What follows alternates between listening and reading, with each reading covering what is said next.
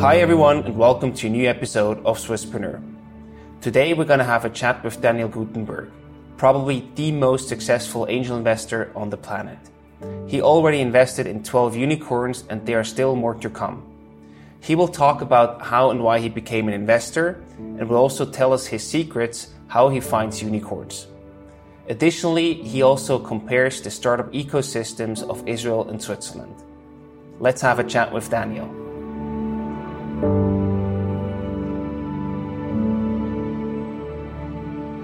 Before we get started with the episode, I would like to introduce you to SBB Startup. If you think that your company is a good fit for the Swiss Railways, get in touch with them or learn more about their startup programs at sbbstartup.com. So, Daniel, thank you very much for taking the time and welcome to this episode of Swisspreneur. It's a pleasure to have you here today. It's a pleasure to be here. Thank you very much. I would like to start back um, in 1987 when you first moved uh, to Hawaii to work as a surfing teacher there. You said in an interview that you arrived there and you saw the big houses and then uh, realized that these big houses there belonged to the local entrepreneurs, or at least most of them what feelings did that sort of trigger in you, or what desires did that trigger in you when you first realized that probably the most wealthy people in Hawaii are entrepreneurs? Well, of course, not only in Hawaii. I mean, the, I mean, I think the most wealthy people of the U.S. Uh, are having houses in Hawaii. Uh, if it's not the Hamptons, uh, Hawaii is, is uh, and also the most wealthy people of Japan. And uh, end of 70s, uh, end of 80s, a lot of Japanese were very rich. So really nice houses. I was doing five dollars an hour, and of course aspiring to one day be able to live in a house like this. Um, I, I, think that's quite inspirational. Yes. What was this inspiration to you know to to get on the way from five dollars an hour to to be able to afford these big houses? What was the, the pure motivation there? Was it sort of uh, an achievement that you wanted to have for yourself, or was it? Uh, well. I mean, I just liked it and, and, I looked at it, but it wasn't like I couldn't sleep because I really need to, uh, you know, pursue this goal of having a big house. Sure. It wasn't my first, uh, um, my first goal. If, if it, if it would have been my first goal, I probably would have not continued as a windsurf instructor, mm-hmm. a job I really loved and, uh, and, and did for fun more than for earning money. Absolutely. Then four years later, in 1991, you moved back to Switzerland where you also started your first company when you were just 25 years old. You were a reseller of US soft and hardware in Switzerland. How did you start that company at such a young age, and what were probably also the challenges that you faced then? Yeah, so when I moved from Hawaii to Switzerland, I got hired uh, by a Swiss company that was a distributor um, of Everex computers, uh, a Californian company. Uh, so I worked there for a year and uh, the company merged with another company and my job was made redundant. Um, a very nice expression. Uh, so I was out of a job, and um, I was expecting people to offer me a job, as always happened before, mm-hmm. but nobody did. So uh, instead, I uh, just started my company. So, sort of out of your own need, you just said, "Hey, if nobody's hiring me, I just start my own company." Exactly, and I didn't, you know, make a big fuss out of it. I just started working here a little bit, there a little bit, and then it just happened to be a company at the end. It, it wasn't really very prepared. You also were very well known for, you know, checking out exhibitions and looking for products that you understood in 30 seconds or less. Was that also a part of your successful business start back then? Oh, absolutely. I uh, I was looking for new products to uh, to distribute, uh, and uh, and to be efficient, I would walk very fast through the exhibitions, uh, so it wouldn't leave me more than thirty seconds to understand the booths I was looking at, and uh, and I thought it it only makes sense to distribute something that people can understand very fast, because that will make it easier to create a demand. Absolutely. And um, and so I would walk through um, uh, in a very systematic way through all the booths and uh, and would only stop where I could understand right away uh, what they do and and then maybe inquire further if they need a distribution ship in Europe. How did you prepare for these exhibitions? I think you also had to do a certain homework. Absolutely. I uh, um, first of all, I, I, I mean, I knew the market. Uh, I knew my, uh, you know, what I want, what other people want to have uh, as new technologies, and uh, I would look at, I get the books from the exhibitors, uh, the exhibitors directory beforehand, mm-hmm. and then I would go through the book and research about all the companies and all the. often you have also different halls with different teams. I would research a lot beforehand before going uh, and and uh, uh, so I would you know be in the know when I'm there. Then three years later, after you started your own company, Gutenberg Communications, one of your major suppliers went bankrupt. Can that you was, walk us through yeah. that? So that was not one of them. That was the major supplier of um, uh, of my main product, which is a portable hard disk. Um, I was importing it from the US, uh, doing a great business. I basically was like a subsidiary of the company in, in Switzerland. I uh, was distributing it to uh, dealers. I was even sub-distributing it to other distributors and uh, was doing the support and the marketing, uh, printing my own material in German and in French and in Italian and uh, hiring people to, to do the sales, to do the support and everything. And one day, uh, and, and numbers were going, you know, five or 10% months over months upwards. Uh, really good. Very startup like growth. Yeah, yeah, very, yeah, it was a startup. uh, and everybody needed more hard disk space. Windows 3.0 came on, on the market. Everybody needed more space. And, um, and so one day, um, the guy told me he couldn't deliver anymore because he was bankrupt. And I just couldn't believe it because, uh, it was such a good product and such a good margin um, so I was very surprised. Uh, in my head, I thought I was doing one or two or three percent of his worldwide turnover.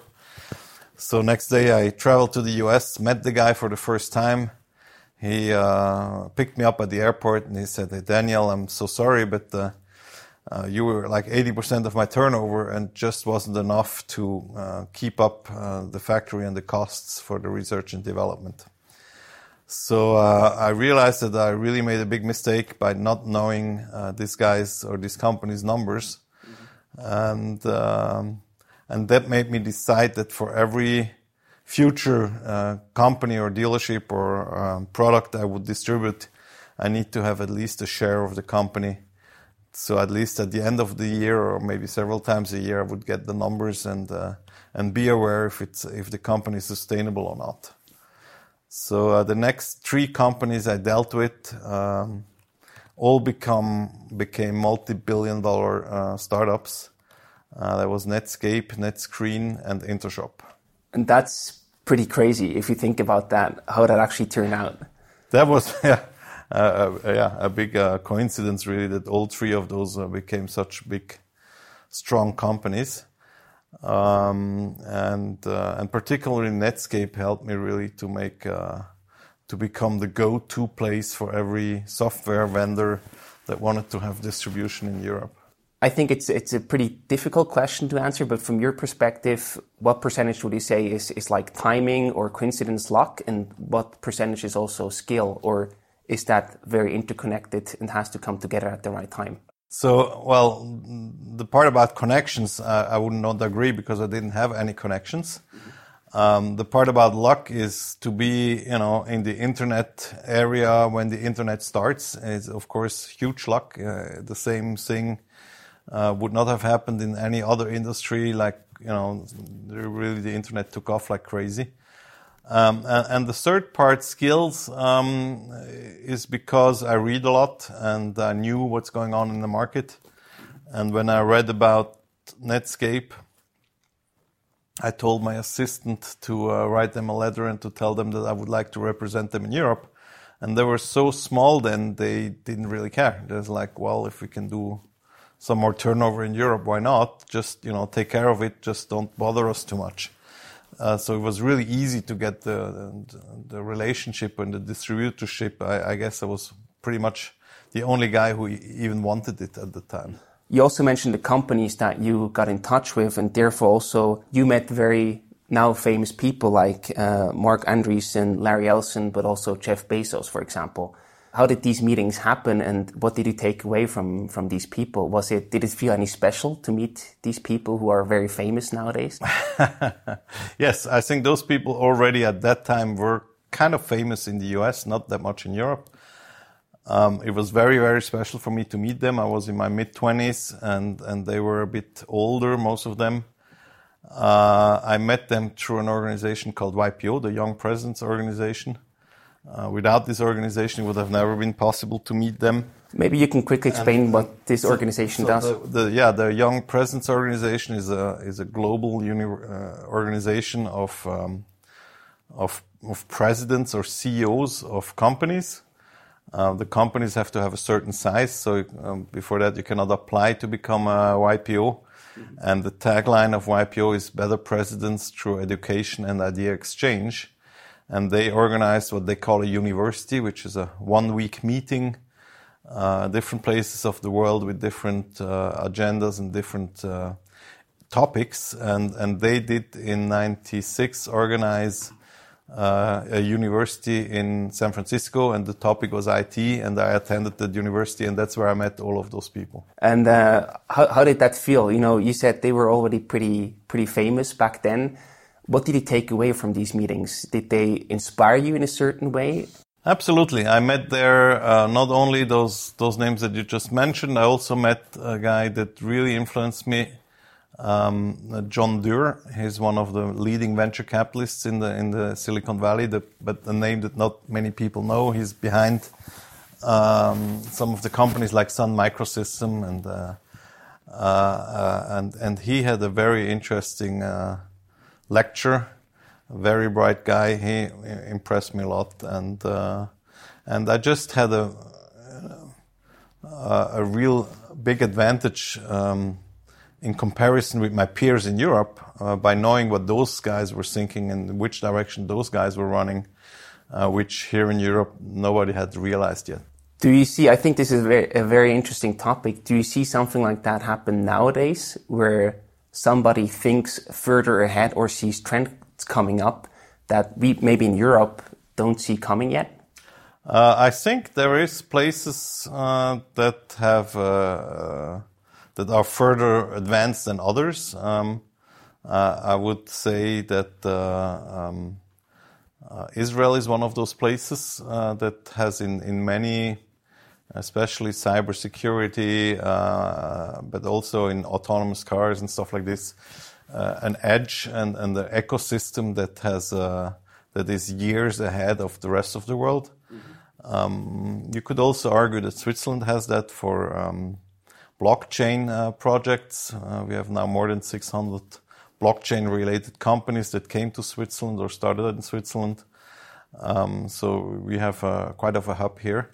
So there are certain hubs like this, but of course, today uh, information is, is, is circulating much faster, much more freely than it was in the 90s. So I think the, the effect is not as strong anymore. Then now going back to your company, Gutenberg Communications, in 2000 you sold your company. Also with a pretty good timing um, before the dot-com bubble uh, hit the market.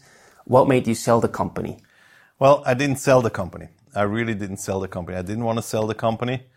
Um, I got a phone call from a headhunter, actually a letter from a headhunter that said that uh, uh, that he works for a company that would like to have me as a CEO. And I threw the letter in the garbage. Um, and he called me back and back and back. And uh, my assistants one day said, You know, I can't get rid of this guy.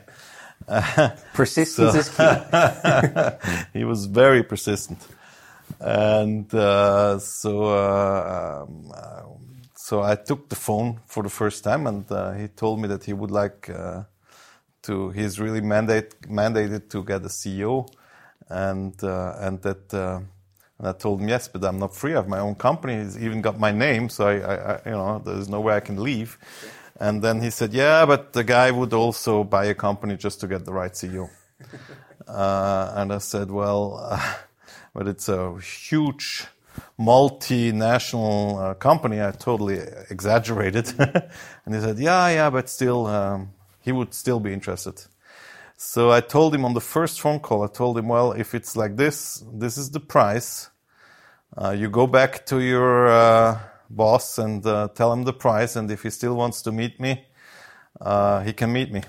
Uh, and so months later, I met him, and um, I think three weeks after that, he wired the money. And I told him he can do the due diligence afterwards. First, wire the money, and he did that. It was pretty crazy. That's crazy, and, and really, you know, like not how these things usually work. Absolutely. So to sum that up, you were in a pretty good position where you said you have a well-running business, your name is on the door basically, and you have no need to actually sell it. So you just named a price where you thought, hey, let's exactly. go crazy. Exactly. I just named the price that I thought was unreasonable. There was no other, I never offered the company to anybody, so there was no other bidders or anything like this. Uh, it was just this one company, and, and they ended up buying. Cool. And then what, what did you do afterwards, after the deal closed? So after the deal closed, I became CEO of that operation, uh, and um, I worked for a while. Unfortunately, the the boss, the guy who bought uh, me, it was a public company, but um, very run very uh, around one guy, and this guy died uh, maybe a year later. Um, so the whole the whole thing was completely different after he died and, and I decided to leave the company. And was that also the time when you started to focus more on being an investor? Oh, not at all. I focused on doing some vacation, which I did for like three years. right when the dot com bubble hit, right? Uh, yeah, exactly. So, uh, well, the dot com bubble went, you know, broke about three months after I sold. So I sold in March, and in the summer, everything went Talking about good timing. so yeah, it was good timing, but it wasn't really my timing. so this was more a coincidence because that you was, had an opportunity. That was absolutely lucky. Um, I, I, really had no idea that that was coming. Um, I just knew that the price I was asking for the company is more than fair.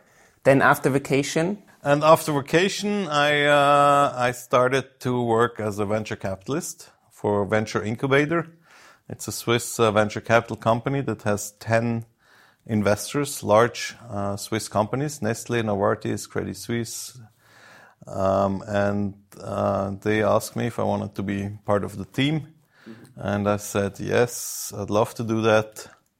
I just can't do it 100% of the time uh, because I have global interests and, and this company only invests in Swiss companies. So in 2003, that was I started for Venture Incubator, and uh, and since I was then a venture capitalist already, I also continued to do my um, business angel deals. How did these two activities support or even positively influence each other? Yeah, it's a good question. Um, many venture capital funds, um, you know, prohibit their investment managers to have private investments. Mm -hmm. uh, for me, it was a condition and and I think it's uh, it's all in the advantage of the uh, of the fund if the investment manager has skin in the game um, and is invested himself, he will you know take better care of the investments and and maybe also better care to find good investments. So uh, for us, that has worked. Um, I mean, you would have to ask the LPs, but I think it has worked very well. Um, there is, you know, potential for conflict of interests. Um, but I think if you're uh, very transparent and open, uh, which has always been, you know, I always try to be as transparent as, uh, and as open about what I do as possible. Um, the advantages are much higher than the disadvantages. Mm-hmm. So, of course, I try to do everything in parallel with the fund. Uh, I try to offer everything to the fund um, before I do it, uh, stuff like this, which is um, you know common sense. What actually made you make that decision to come out of vacation? Because probably after you sold your company, you could have very well also just you know relaxed on the beach a bit longer if you wanted to. That was the initial idea that I was done with working forever, but after three years I got really bored. Um, I uh, I really had, um, you know, troubles motivating myself out of bed in the morning. Uh, I would show up late for lunch meetings because I needed to take a shower first. And I realized that I had nothing interesting to uh, tell anymore to anybody. Uh, so, uh, um, yeah, it really was boredom that made me go back to business. So this is sort of, I think this is a very interesting statement. So you had quite a, a lot of money that you made from your company sale, but there was something else missing to have a fulfilled life, and that was sort of a meaning or interesting things to do or to talk about. Absolutely. Money alone doesn't make a fulfilled life.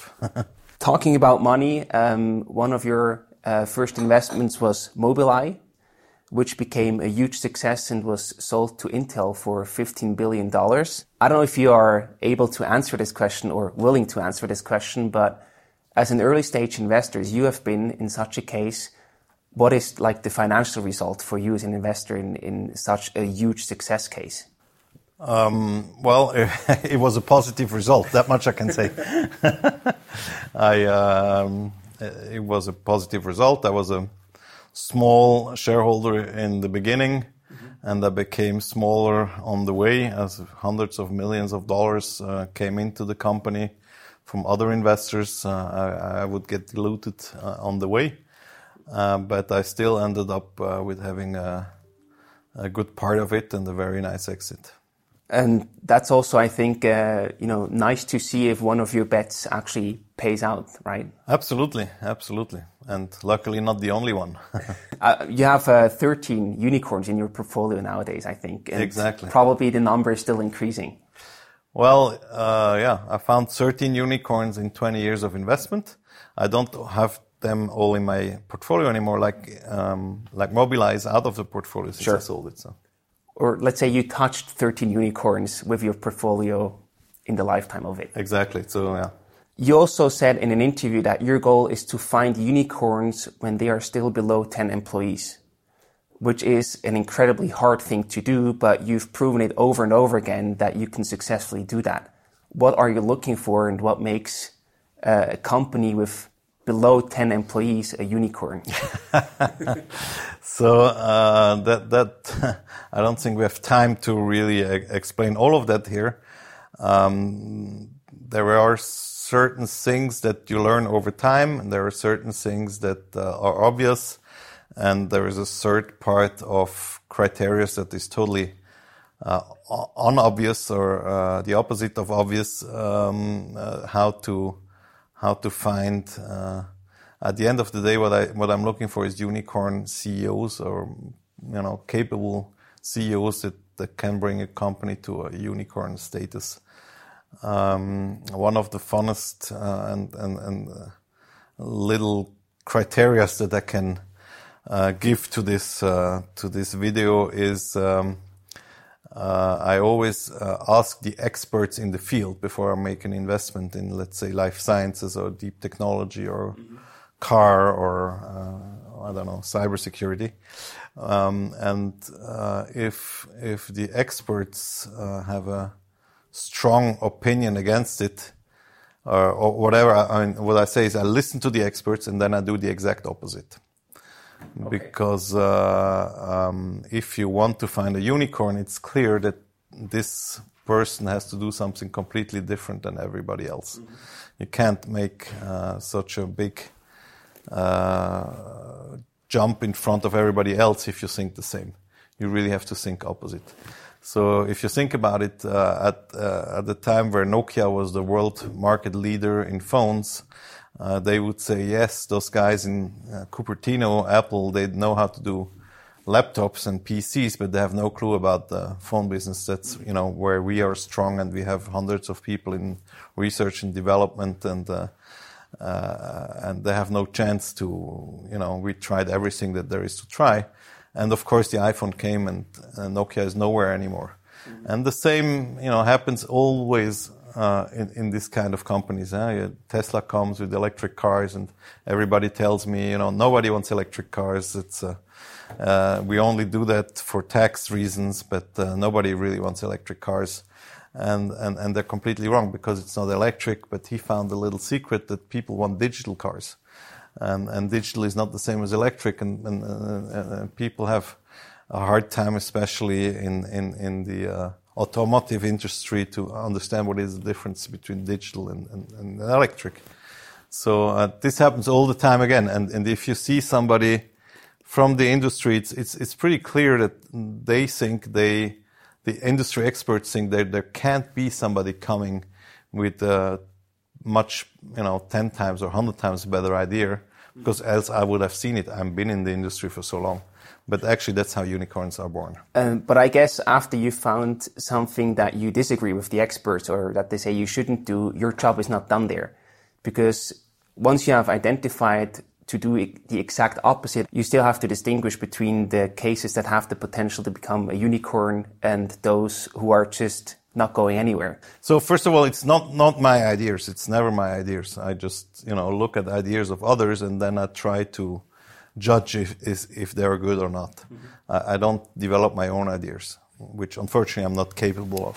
So. Um, so I see uh, those entrepreneurs coming up with these ideas, and then I, you know, have to judge if it's possible or impossible and if it is possible, uh, if it makes sense or no sense, and uh, if it makes sense, if there is a market for it or not. And, and, and pretty much if I can answer those three questions, uh, then I will look around if, if, if, it's really the only ones that have this idea. You also mentioned the importance of the CEO, uh, a unicorn CEO or a CEO capable of bringing a company to unicorn status. Yeah. What are the, the traits, the characteristics of such a, a good CEO? So it's somebody that uh, really lives for his idea, that uh, eats, sleeps, and drinks the the idea he's talking about, that uh, has skin in the game because he has to, you know, have um, success. Um, be it because he is uh, driven by his product or by proving the world around him that he can have the success, mm-hmm. and uh, somebody that is super efficient,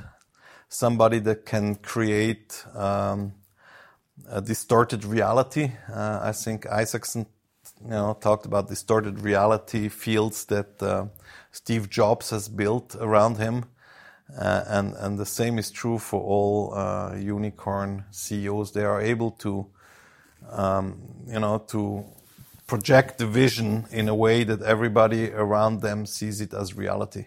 Mm-hmm. Um, but in reality, it's not reality. It's a vision so it's a distorted reality. But if you are able to project that, you know, to your employees, to your partners, to your customers, then uh, you create something very powerful.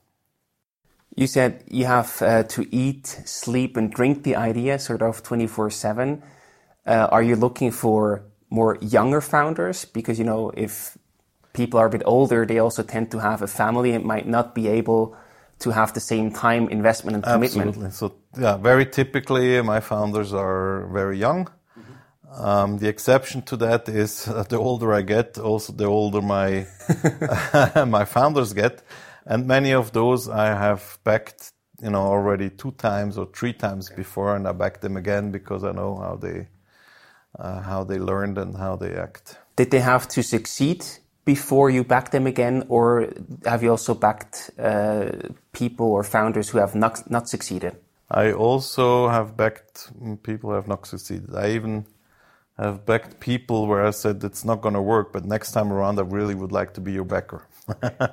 what sort of what specialty made you say that?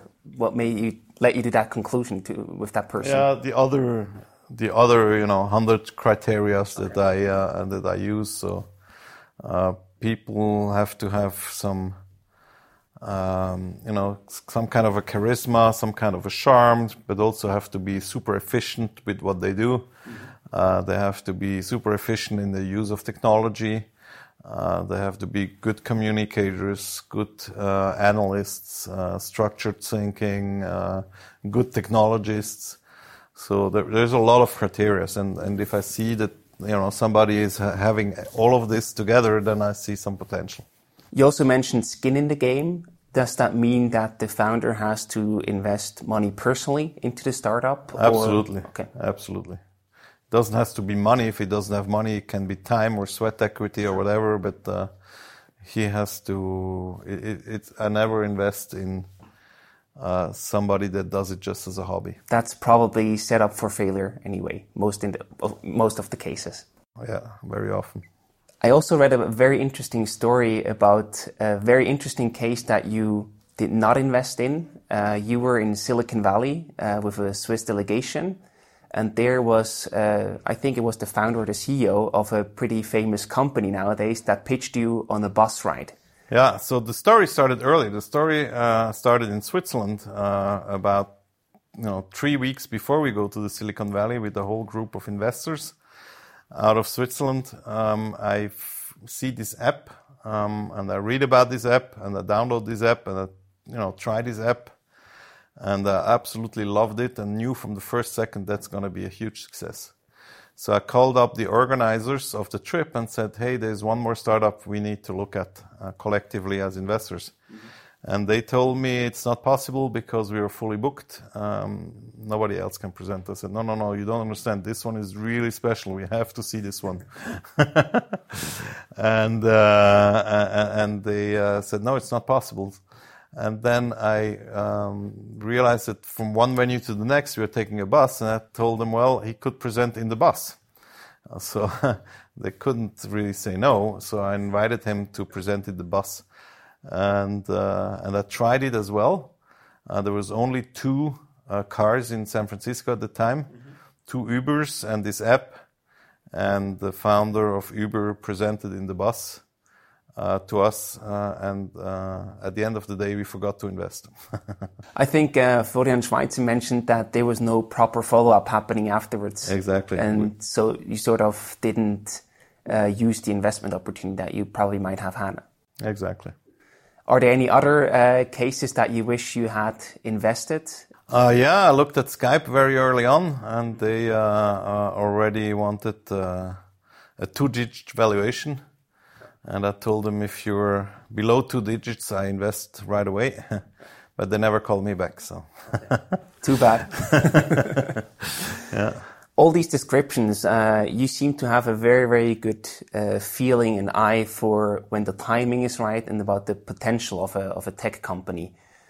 Do, do you, when you evaluate them, do you have a very specific like Excel sheet or anything where you do your rating, or is this more based on your experience and also gut feeling that comes to an overall conclusion afterwards? Yeah, I sometimes wish I had this uh, Excel sheet, but I'm not a very structured nor analytical person.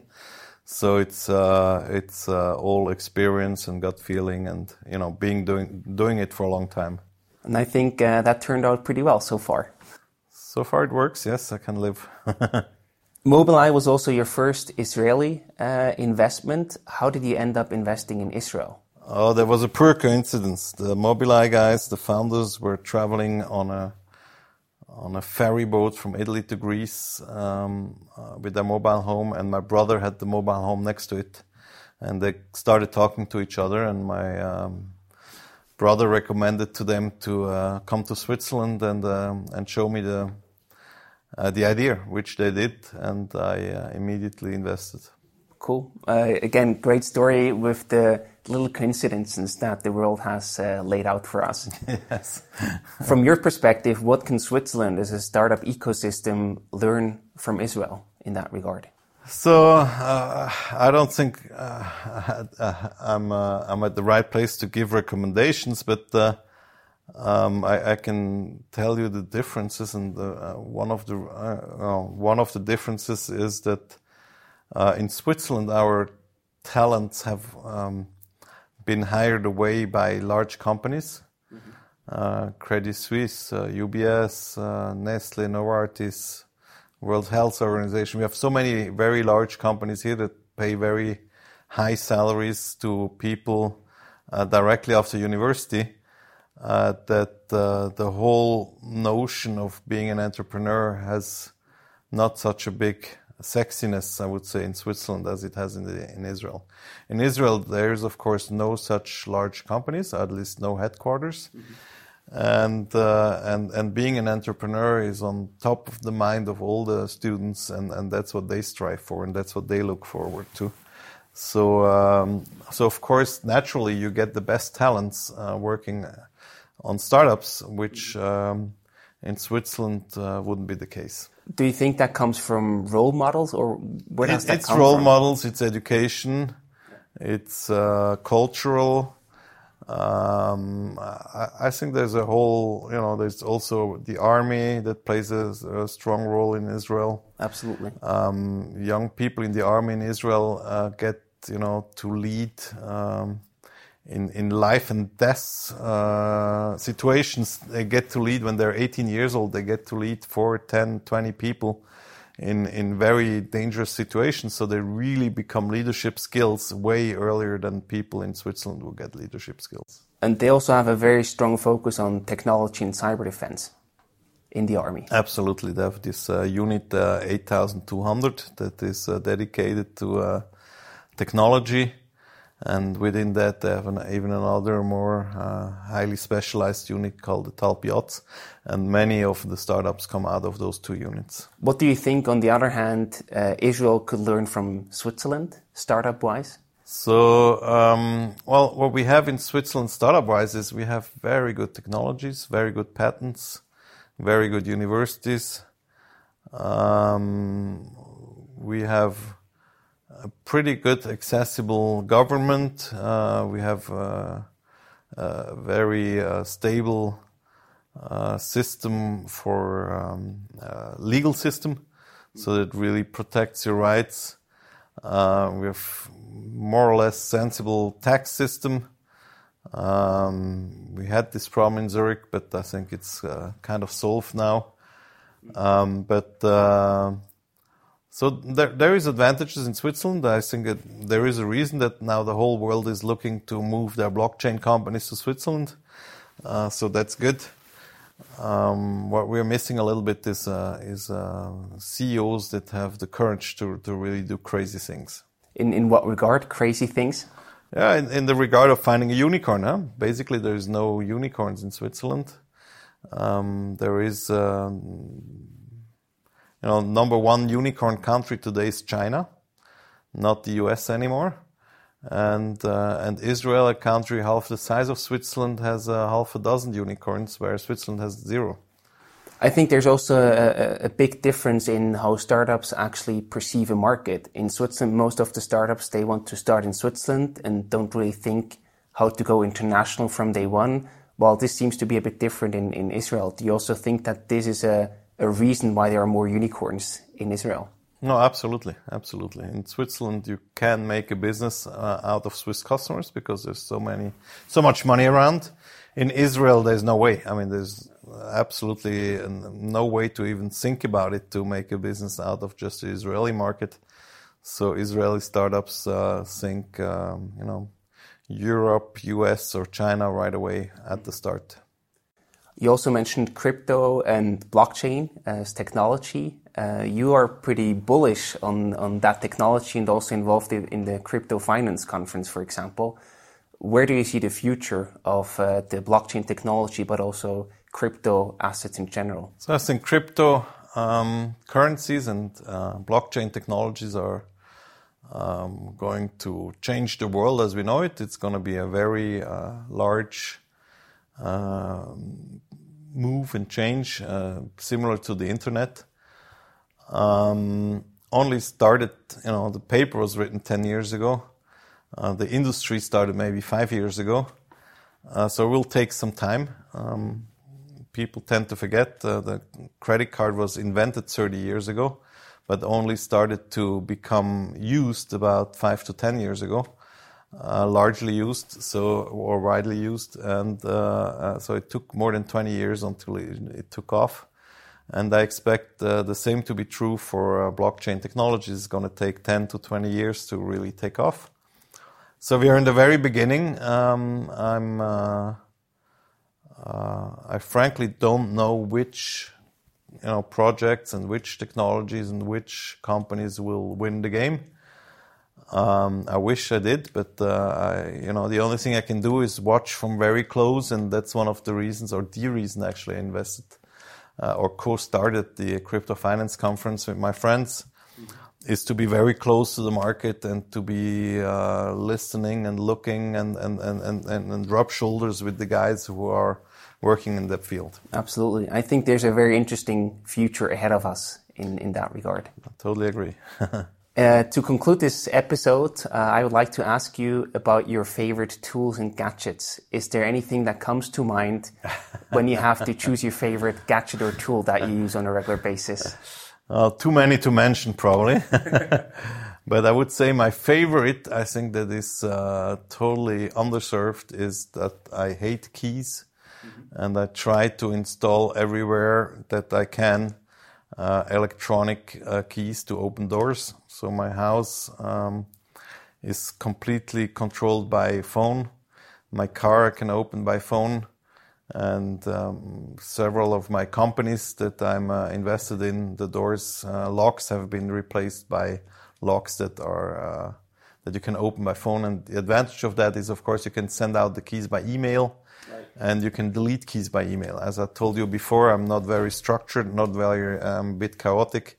So whenever somebody gives me t- 10 keys to a house, uh, within one year there will be only one key left and I wouldn't have a clue who has the other nine. So I see that there's a certain pre-good condition for startups that want to get investment from you.